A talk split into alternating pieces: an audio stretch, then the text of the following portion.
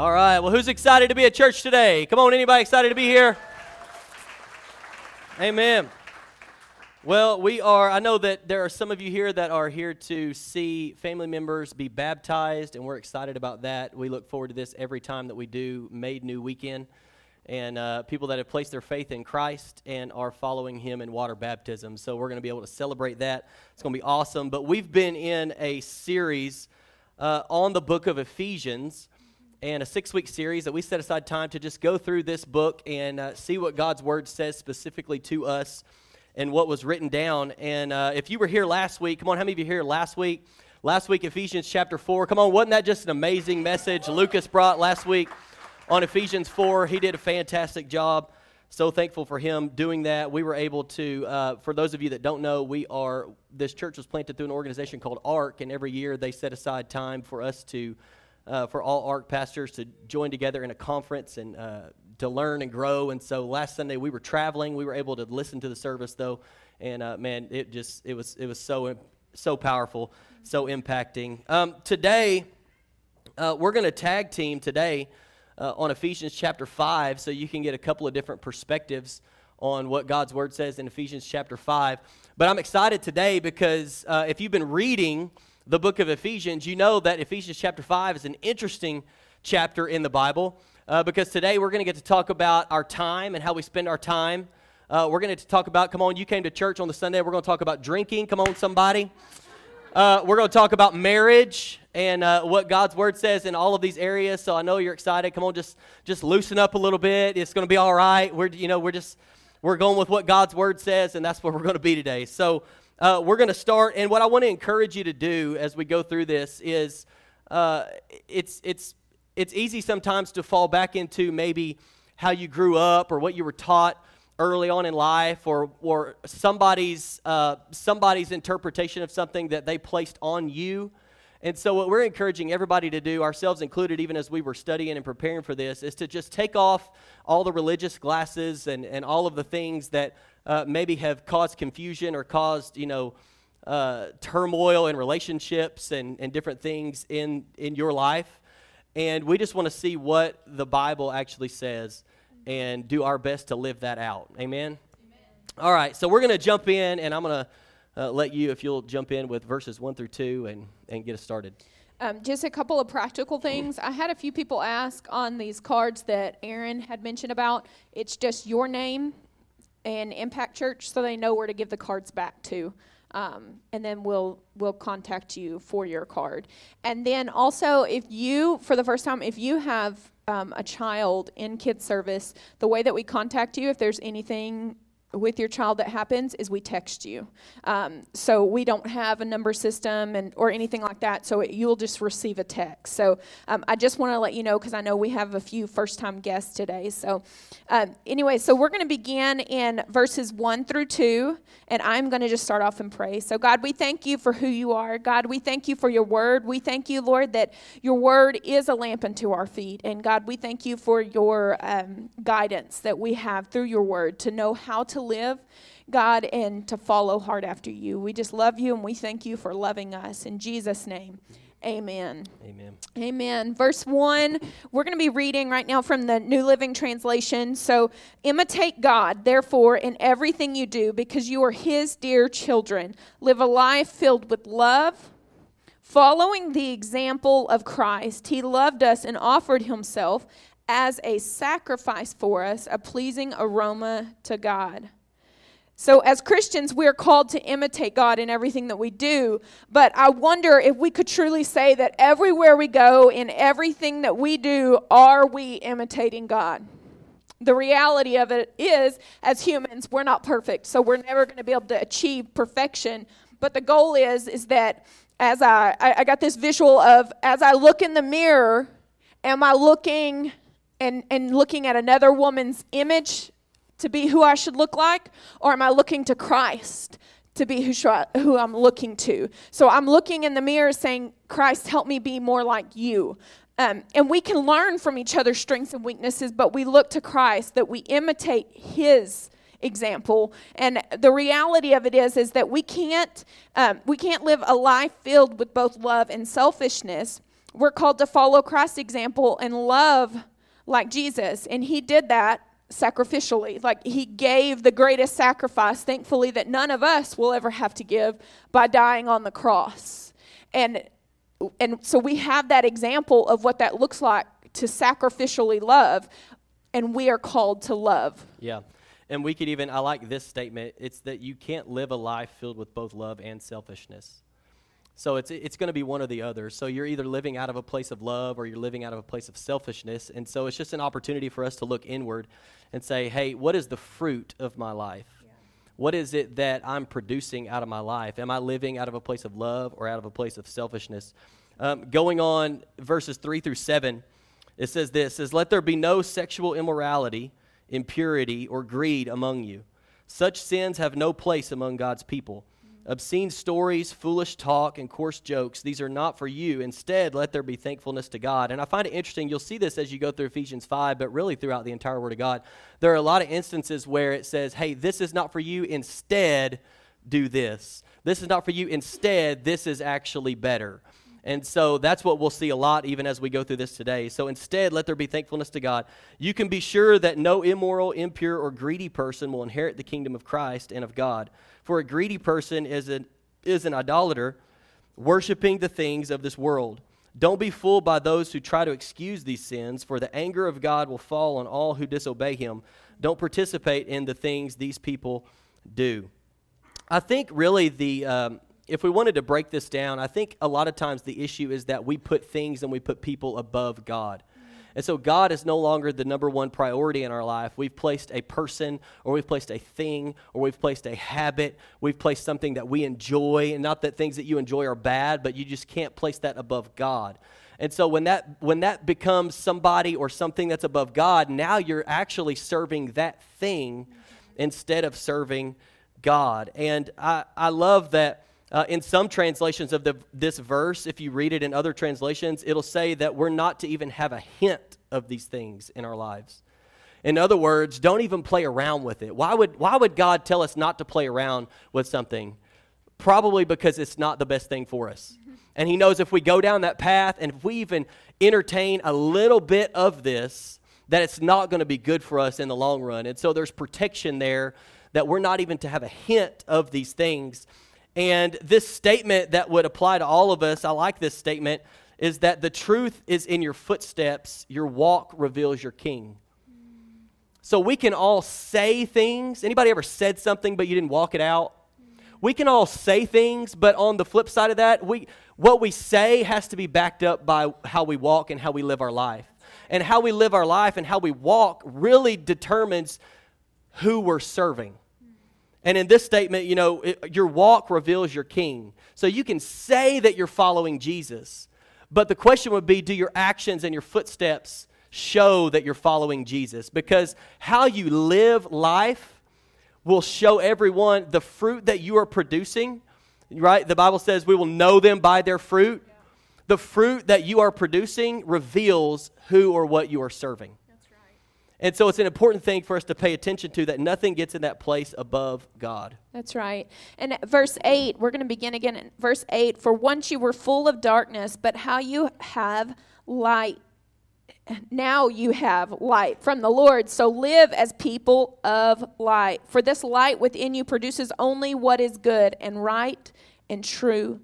Carefully determine what pleases the Lord Take no part in the worthless deeds of evil and darkness, instead, expose them. It is shameful even to talk about the things that ungodly people do in secret, but their evil intentions will be exposed when the light shines on them. For the light makes everything visible. This is why it is said, Awake, O sleeper, rise up from the dead, and Christ will give you light. If you heard a few weeks ago, um, Gabriel actually spoke on uh, that it's time as believers that we wake up. And I immediately thought that when I read this scripture. But I like how uh, verse 10 tells us to carefully determine what pleases the Lord. And here's the great news is we don't have to figure that out because God gave us his word to help us determine.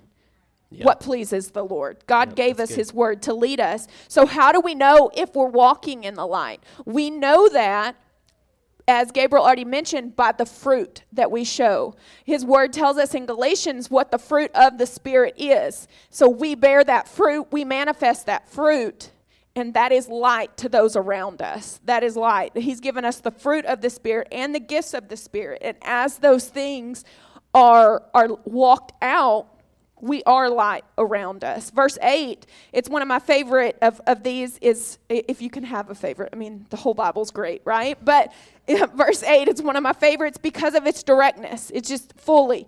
You used to be full of darkness, but now you, as a follower of Christ, you are full of light. So live like it. Live like it. I love, you know, here's the reality of it. Some of us struggle more than others. Gabriel, he's a lot more patient than I am. But here's the reality I have patience within me because Christ lives within me and his fruit lives within me. And so he will help me walk that out. Do I always walk that out? No. No, I don't. But he's given that to us, his fruit to bear, to manifest to others. Yeah, and I think this is a picture of if you can if you can see it like this that uh, you were once in darkness and now you're in light. Um, it's you being a reflection of the light that is shining from Christ onto you and into your life and out of you. So it's almost like you're a mirror that everywhere you go. And I would I would ask you this question. When you wherever you are when you're at work or when you're with your family or you're with friends or whatever when people when people get around you um, do they sense light?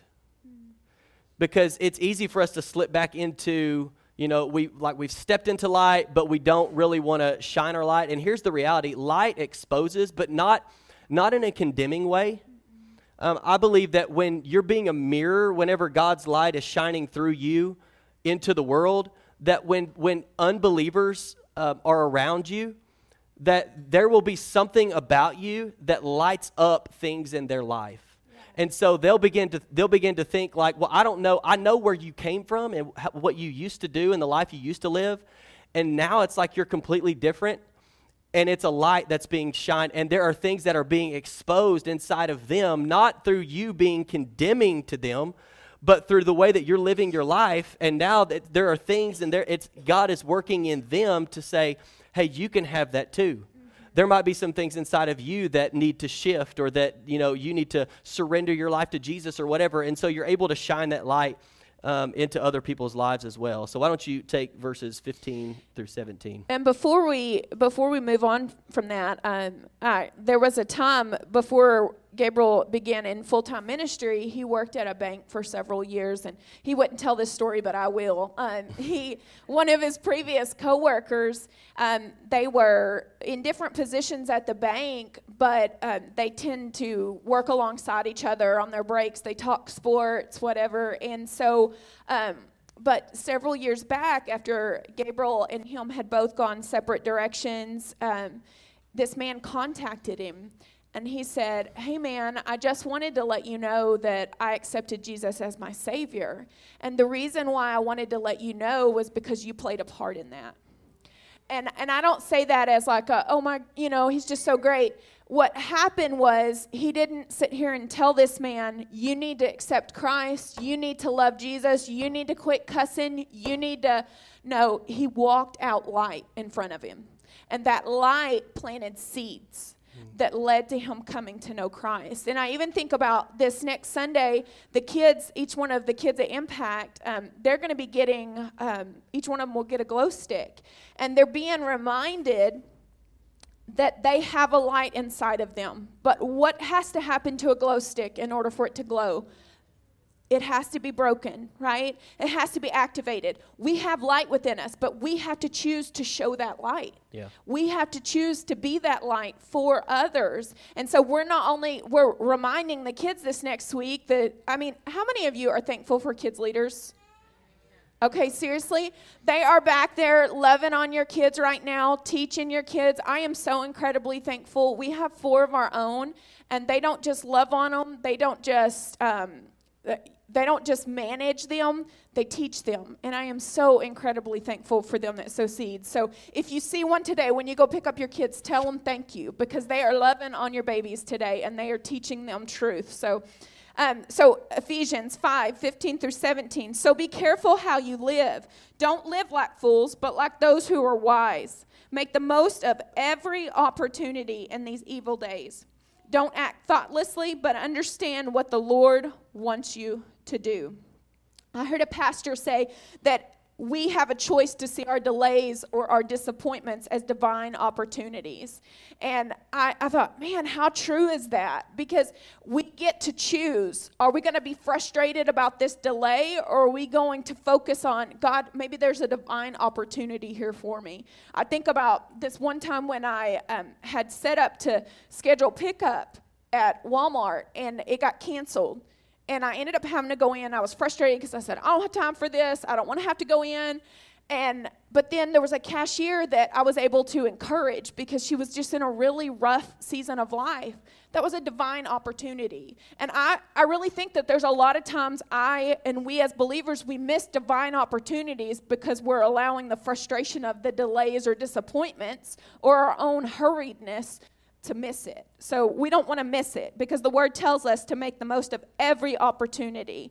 And here's the way the Amplified Bible translates it it says, Therefore, see that you walk carefully, living life with honor, purpose, and courage, shunning those who tolerate and enable evil, not as the unwise, but as wise, sensible, intelligent, discerning people. Make the very most of your time on earth, recognizing and taking advantage of each opportunity and using it with wisdom and diligence, because the days are filled with evil. Therefore, do not be foolish and thoughtless, but understand and firmly grasp what the will of the Lord is.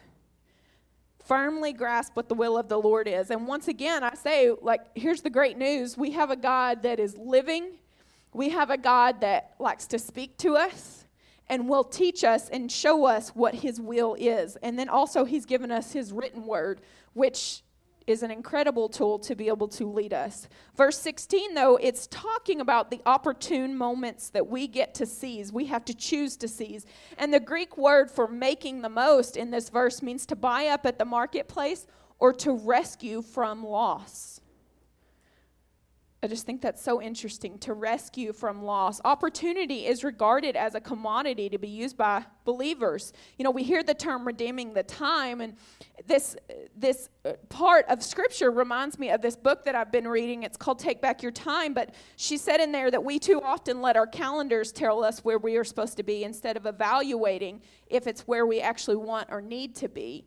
And I am like super guilty of this myself because we can get just so busy, not even with bad things. I know with us, with our four kids, we can quickly just be chasing them from here to there. And it's not bad things that they're doing, but our time is just completely spent running. But we have limited time. You know, the scripture tells us that life is but a vapor, and we don't know how long we have.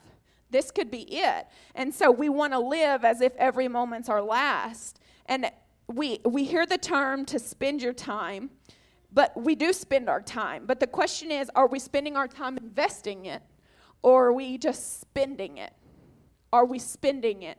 You know, um, I, I know for us, I don't see anything wrong with TV. We personally like to watch some shows on the television, but there's a lot of times if we're not careful, we'll just waste our time watching shows instead of really investing, um, using our moments, our free time to invest. I don't think there's anything wrong with relaxing. I don't think that there's anything wrong with chilling, but I know even for me, social media can quickly zap my time away and i realized like i haven't even really invested those moments i had it it just things that are time killers that we're not really investing and so just asking is what i'm doing am i investing in something that i'm gonna um, that's gonna be worth it tomorrow um, paul is telling us that the way we live our lives it matters the way we act matters the decisions we make matter the way we spend our time matters because here's the reality we're all known for something. It's just what do we want to be known for? We're not called to live this life to please man, we're called to be a, a pleaser of God. Okay, we're called to seek after God. But the reality is, in the way that we walk out our life, we're going to be known for something. And what do we want to be known for? And I don't know about you, but I, at the end of the day, when my time is done, I hope, most importantly, I love, I love that we get to um, lead an impact, but most importantly, I hope that above all, every human on the planet, my four babies, at the end of the day, they'll be able to say, She loved Jesus. My mama loved Jesus. And she just did whatever he told her to do. And at the end of the day, that we're known for that as Christ followers. They love Jesus.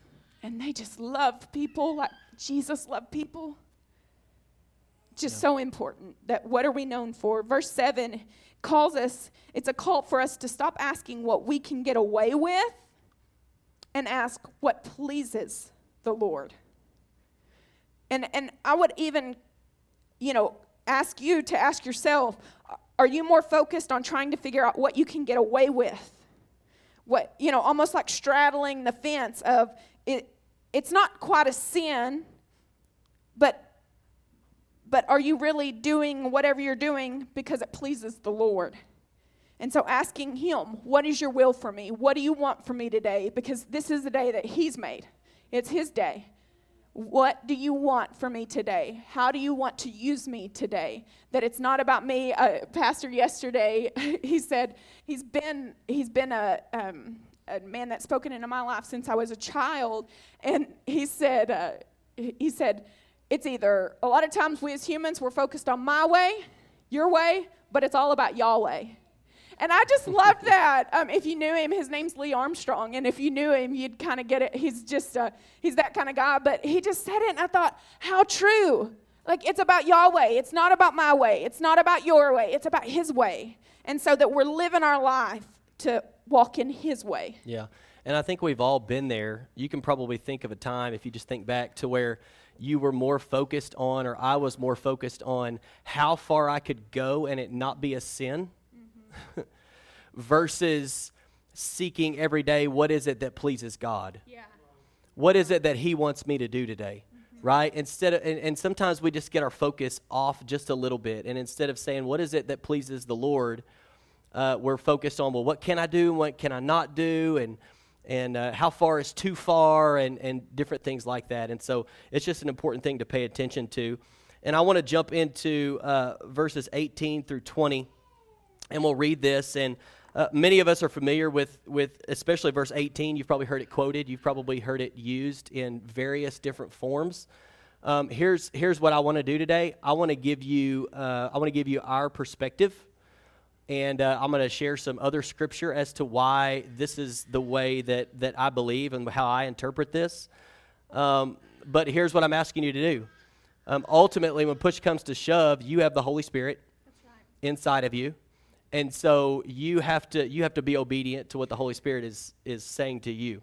So, verse 18 uh, it says, "Don't be drunk with wine, because that will ruin your life. Instead, be filled with the Holy Spirit."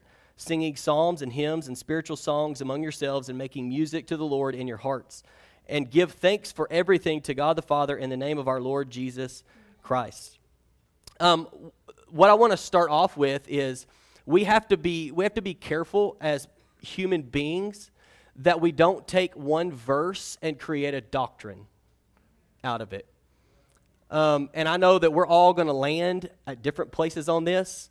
And uh, there's the opportunity. I have the awesome opportunity right now to offend half of the room. So, so just bear with me, and I'm gonna I'm gonna give you some other scripture as to why I believe this way. Um, I don't believe this is a scripture against drinking. I don't think I and I've heard this. Maybe you've heard this. Maybe you've used it in this way, and uh, I I think it's okay for us to agree to disagree um, and for, for you to ask the Holy Spirit, what is, what is your conviction?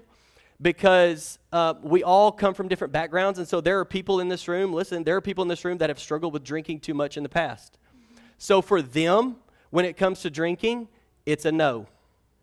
It's a no because I know where that has taken me. I know the life it has led me to. I know that the place that I had to come out of was because of the decisions I made and it was too much. And for me, it's a hard no right? There are some other ones, like you know somebody that's been that. So if I know somebody, or you know somebody, and you're around somebody, and that's been a struggle for them, it's it's probably the Holy Spirit in that moment is probably going to give you a no.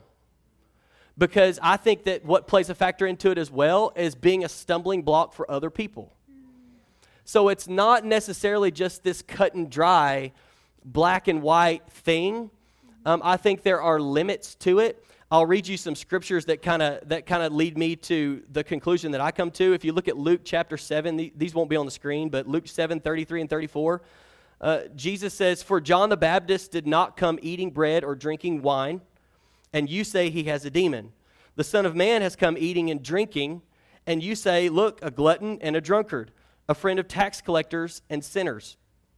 Um, I think this is an instance where, uh, where we're told, like he says that John the Baptist, in other words, what I think he's saying is John the Baptist came and he didn't eat or drink anything. The Son of Man comes and he's eating and drinking and hanging out with sinners and trying to reach them and, and and, and being a part of this. And either way, you're trying to find something wrong.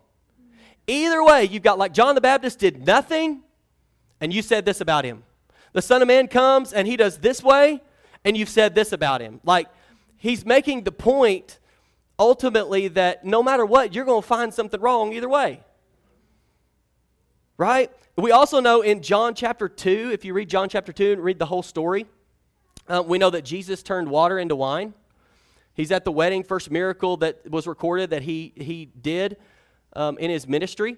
And so he turns water into wine. And I've, and I've had people that have said before, and, and everybody's entitled to their opinion. You have an opinion about this, I'm sure. But people have said, well, it was like back in the Bible, it was non alcoholic wine. I don't think you've read the story. like you maybe you stopped after that. I don't I don't know, but but like after Jesus turns the water into wine, then he then there's somebody that's there that says, "What is this?" Normally people bring out the best wine at the beginning and then when everybody has had too much to drink and they are drunk, they bring out the inferior wine. He says, "But you have saved the best for last. You've brought out the best now." Right? And I know there are some of you in this room, right? And, and we're talking about this. This is in the Bible. If we can't talk about what's in the Bible at church, then we have a problem. But there are, I know, like, I'm well aware that there are some of you in this room that you are so uncomfortable right now. Because you, like, you really don't even know it's been a struggle for you or it hasn't been a struggle for you, and you really don't know where you've landed or you've been taught one thing growing up. And I'm just telling you, there are some instances in the Bible that lead me to believe that, and I'm going to tell you what I think that verse 18 is referring to in just a moment.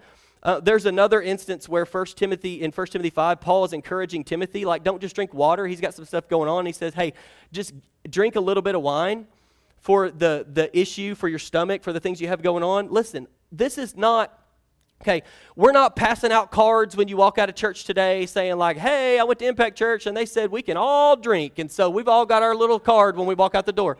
That's not what we're saying. What I'm saying is be careful not to create a doctrine based on one verse. You have to take the entirety of the Bible. And Jesus, he talks about drinking too much. And I do believe there's a line. I think the Bible is clear that there is a line that you don't cross. You cannot go over this line. And here's how, here's how I would say um, that we can kind of determine maybe where the line is for you if it, if it gets to the point to where you are arranging your life around opportunities that you have to be somewhere to drink, it might be a problem. If you're looking for opportunity to be able to do it, maybe it's a problem. If you're arranging things around, like your schedule and around, and whether or not you're going to go to things based on whether or not you'll be able to, maybe it's a problem. I'm just asking you to ask the Holy Spirit. I don't think this is a I don't think this is a verse where we say, "See? See? You're not supposed to do it." Because what I think this verse is referring to, if you think about why do why do people get drunk? Right? You're looking for something. You're looking for fun, you're looking for peace, you're looking for not to feel what you've been feeling. You know, you're looking for freedom from something.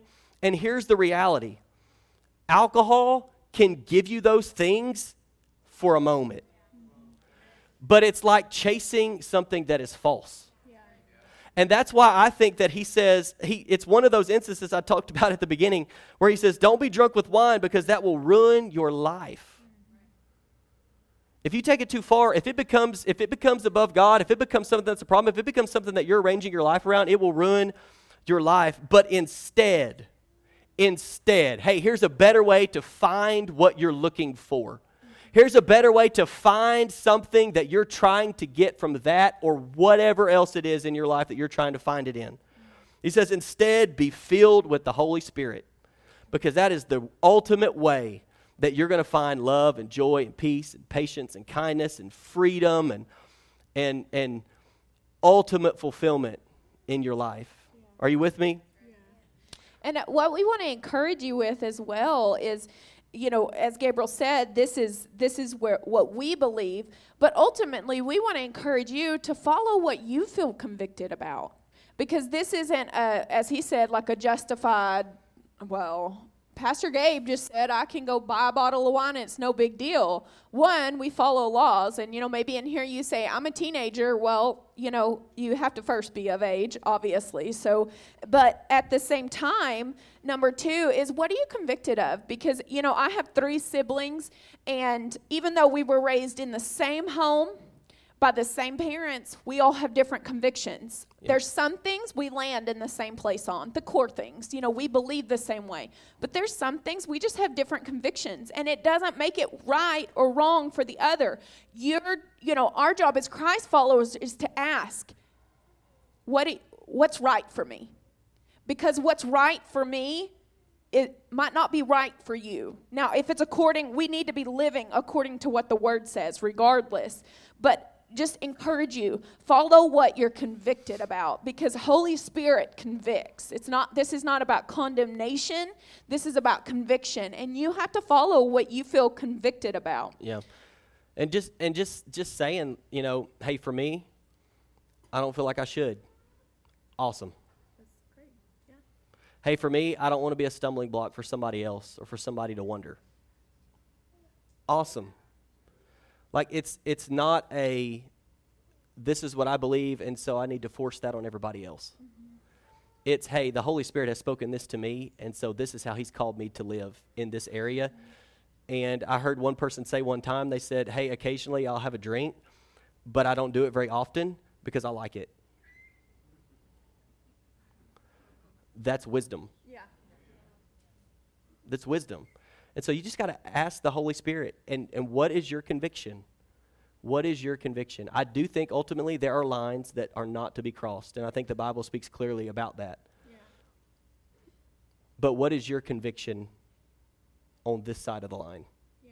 If that makes sense. So anyway, let's get into uh, let's get into marriage. All right. So verse 21, and further submit to one another out of reverence for Christ submit to one another out of reverence for Christ. The word submit here, I believe that we've got to define it rightly because I think as a culture we've there's been some skewed views of what that looks like. And so honestly, maybe maybe you're in here and you're like, I really hated that we were even going here today because this whole chapter makes me cringe, you know? Because maybe you've just heard it in a in a poor way. I hope not. I, hope that we don't look at any part of the scripture and cringe, but at the same time, some matters are more difficult for our hearts to deal with.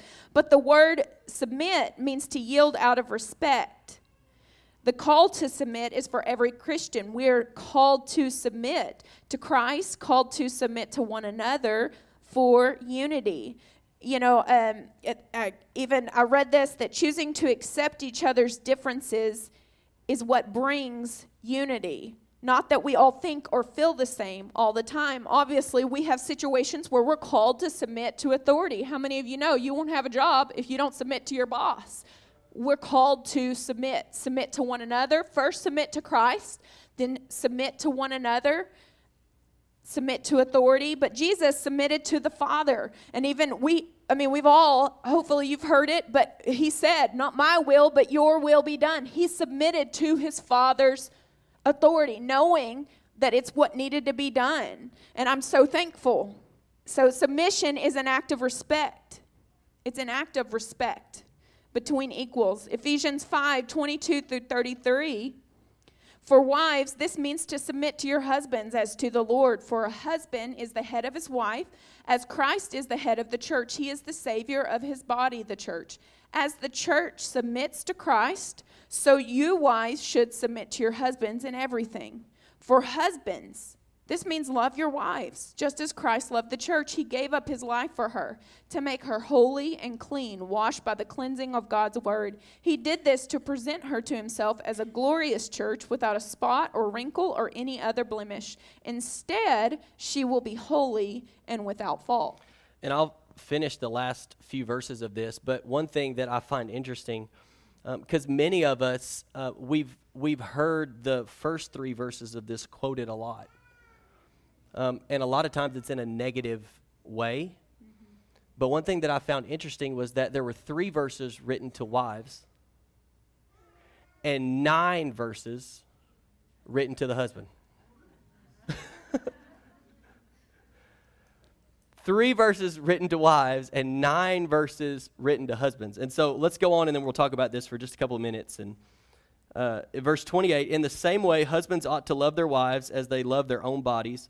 For a man who loves his wife actually shows love for himself. No one hates his own body, but feeds and cares for it, just as Christ cares for the church. And we are members of his body. As the scriptures say, a man leaves his father and mother and is joined to his wife, and the two are united into one. This is a great mystery, but it is an illustration of the way Christ and the church are one. So again, I say each man should love his wife as he loves himself, and the wife must respect her husband. Um, I, I personally think that verse 31 is the key to interpreting what this really means. Because verse 31 says, As the scriptures say, a man leaves his father and mother and is joined to his wife, and the two are united into one. Before we can understand what this is talking about, we first have to realize that we are one. Mm-hmm. That when when we get married two become one. And he says this is a great mystery. In other words it's hard for us to wrap our minds around how that happens right? Because we still see two people but we're one. But we're two but we're one. And we have to understand that we are one. And here's the reason why i think we have to understand that is because if we are one if we are one body there's not a competition right. within the body. It's not a well you didn't do this and well you didn't do this and so i'm not going to do that and so i'm not going to do that. That there's not a competition. Um, and just some things that i jotted down uh, that i felt like would be as i was studying this some things that i found um, digging into these verses a little bit is that you know the husband is called in the word of god the husband is called the head but the head doesn't mean overlord and there's a difference um, there's no if we're one there's no me better than you. That, well, my, like, well, my role is way more important than your role, and so I'm better than you. It, it, it doesn't operate in that way. Uh, the head doesn't boss around the body. They work together as one. They communicate, they protect, and they care for each other. And I think we have to be careful because this is referring to marriage.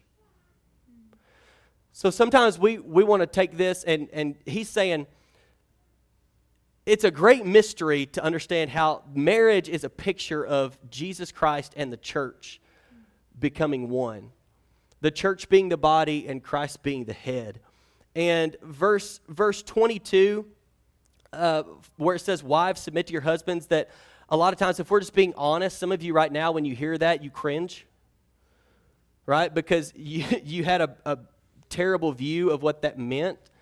Here's, here's what I think that means if you study it um, submit to your husbands, let him lead. Because there's a responsibility there to lead in the marriage, to lead in the family, to lead, you know, spiritually, to lead in those ways. And it's, it's just saying, hey, there's a call on his life to lead. And so whenever you whenever you submit to that, you're just allowing him to lead. It's not that you don't have an opinion. It's not that, listen to me, it's not that what you say isn't right. It's not that you don't share. It's just that you say, you know what? Ultimately, I'm, I'm going to trust the God in him and the call in his life to lead. And so I'm going to allow him to lead. And I love First Peter, um, and you can read this, verses 1 and 2 in chapter 3. It gives us another great picture from the Amplified Bible, uh, some more in depth as to what this is talking about. So. Yeah. And I want to encourage you, just as he said, it's not that you don't share like share your thoughts. All of our marriages are going to look different, and what's right for us may not be right for you. But I know in our in our case, like he hears what I ha- have to say. You know, like if I'm if I've got a bad feeling about something, I'm like, babe, I just don't feel good about this. Okay, so but I I'm going to be fully honest with you. We've been married for almost 15 years, and there was a time where I did not allow him to lead, and I was hindering our marriage. Um, and by not allowing him to lead, I honestly, I just didn't. I, I was not doing what I was called to do, which is allow him to lead our home. And and it's important that I find my security in the Lord. That because I let my husband lead, I know that we are one and that what I have to say and how I feel matters, but he still leads. Even here, when I when you see me speak alone, I've submitted to his authority. I'm still his authority as the pastor of this church, but he leads and and that's a good thing. That's a God thing. But it doesn't mean that he doesn't he's not over here. If you see him, you'll often hear me say when when I speak of us, I say we because we do this together. And it is about we. But it's important that we're doing what God has commanded us to do as husband and wife. In 1 Peter 3 1 through 2 in the Amplified says, In the same way, you wives be submissive to your own husbands, subordinate, not in, as inferior, but out of respect for the responsibilities entrusted to husbands and their accountability to God, and so partnering with them. So that even if some do not obey the word of God, they may be won over to Christ without discussion by the godly lives of their wives. When they see your modest and respectful behavior, together with your devotion and appreciation, love your husband, encourage him, and enjoy him as a blessing from God. Um, a couple other things on this, and then we'll wrap it up. Um, it's interesting if you go back to verse 22 in Ephesians 5, it says, uh, Wives, this means submit to your husbands as to the Lord. And if you study that, the word it doesn't mean the word as doesn't mean in the same way. Mm. It means as a part of. So, as a part of you submitting to Christ, mm-hmm. you're submitting in this way. That's a, that's a way that you are submitting to Christ. Submitting is not crawling under a rug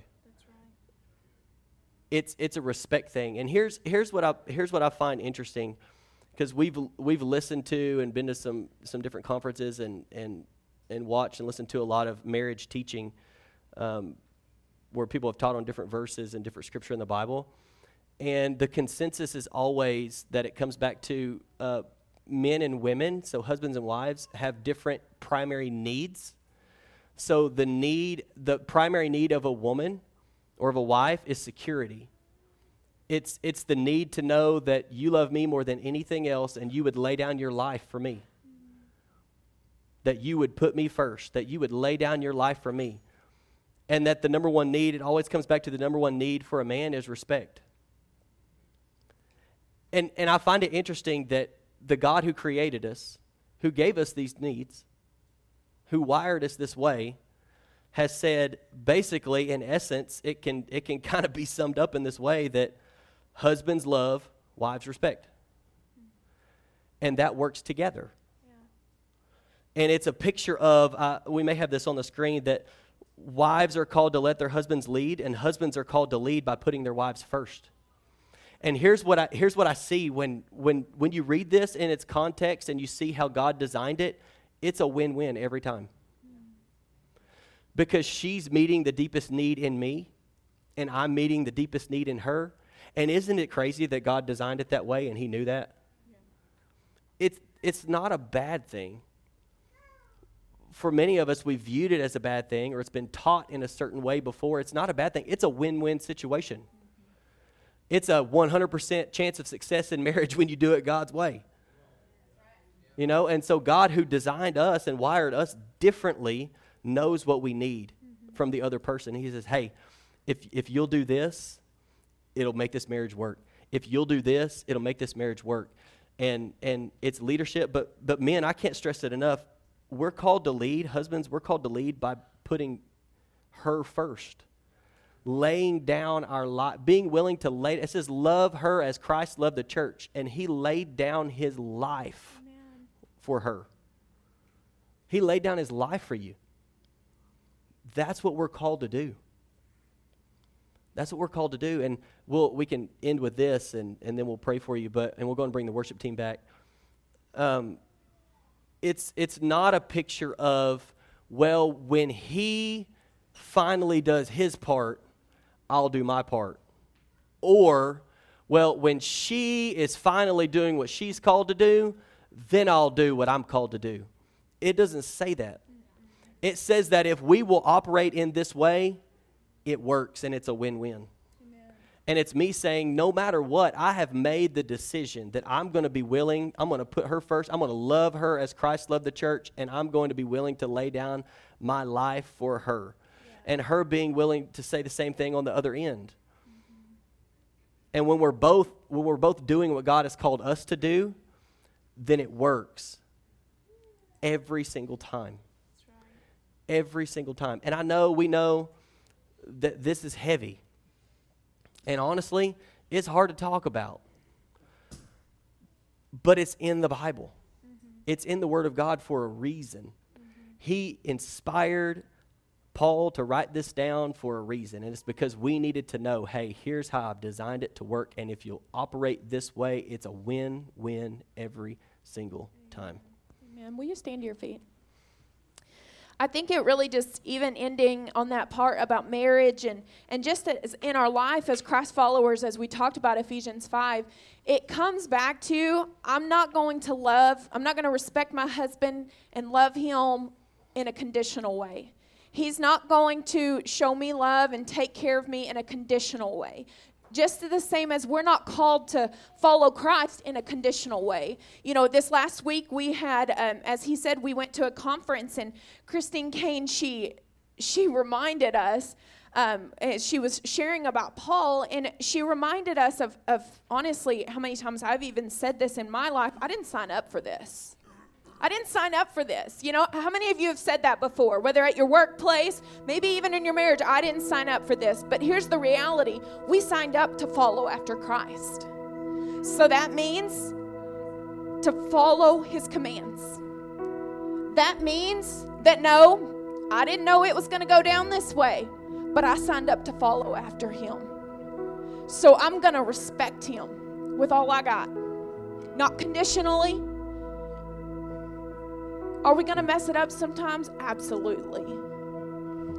But we're going to follow hard after Him. And just as we talked about, you know, we've covered quite a few things in Ephesians 5. But it all comes back to I'm following after Him. Not in a conditional way, not in if it fits for me, but in what does He command us to do? What has He commanded us to do? I'm going to ask the prayer team to come forward. We're going to play one last worship song. I think, I don't know how we're going to do baptisms. Well, actually, we'll do baptisms first. Hey, even better. This is like one of my favorite. I mean, I cry on every single person. I'm just so excited. But we still want to give an opportunity for prayer if you if you are in need of it today, if you want someone to agree with you.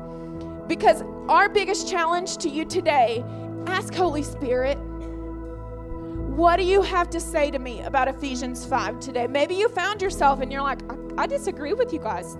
That's okay. Ask Him. Follow what He is telling you. Because our command is to follow the Word of God and follow Christ. So I'm going to pray for you. God, we thank you for who you are. God, we thank you that you are the giver of time. And God, we know that life is but a vapor, but God, I pray, Lord, that we spend it, that we invest it, Father. I thank you, Lord, that you help us to keep our eyes on you, to be the light to others that you've called us to be. God, to walk our marriages out sacrificially, Father.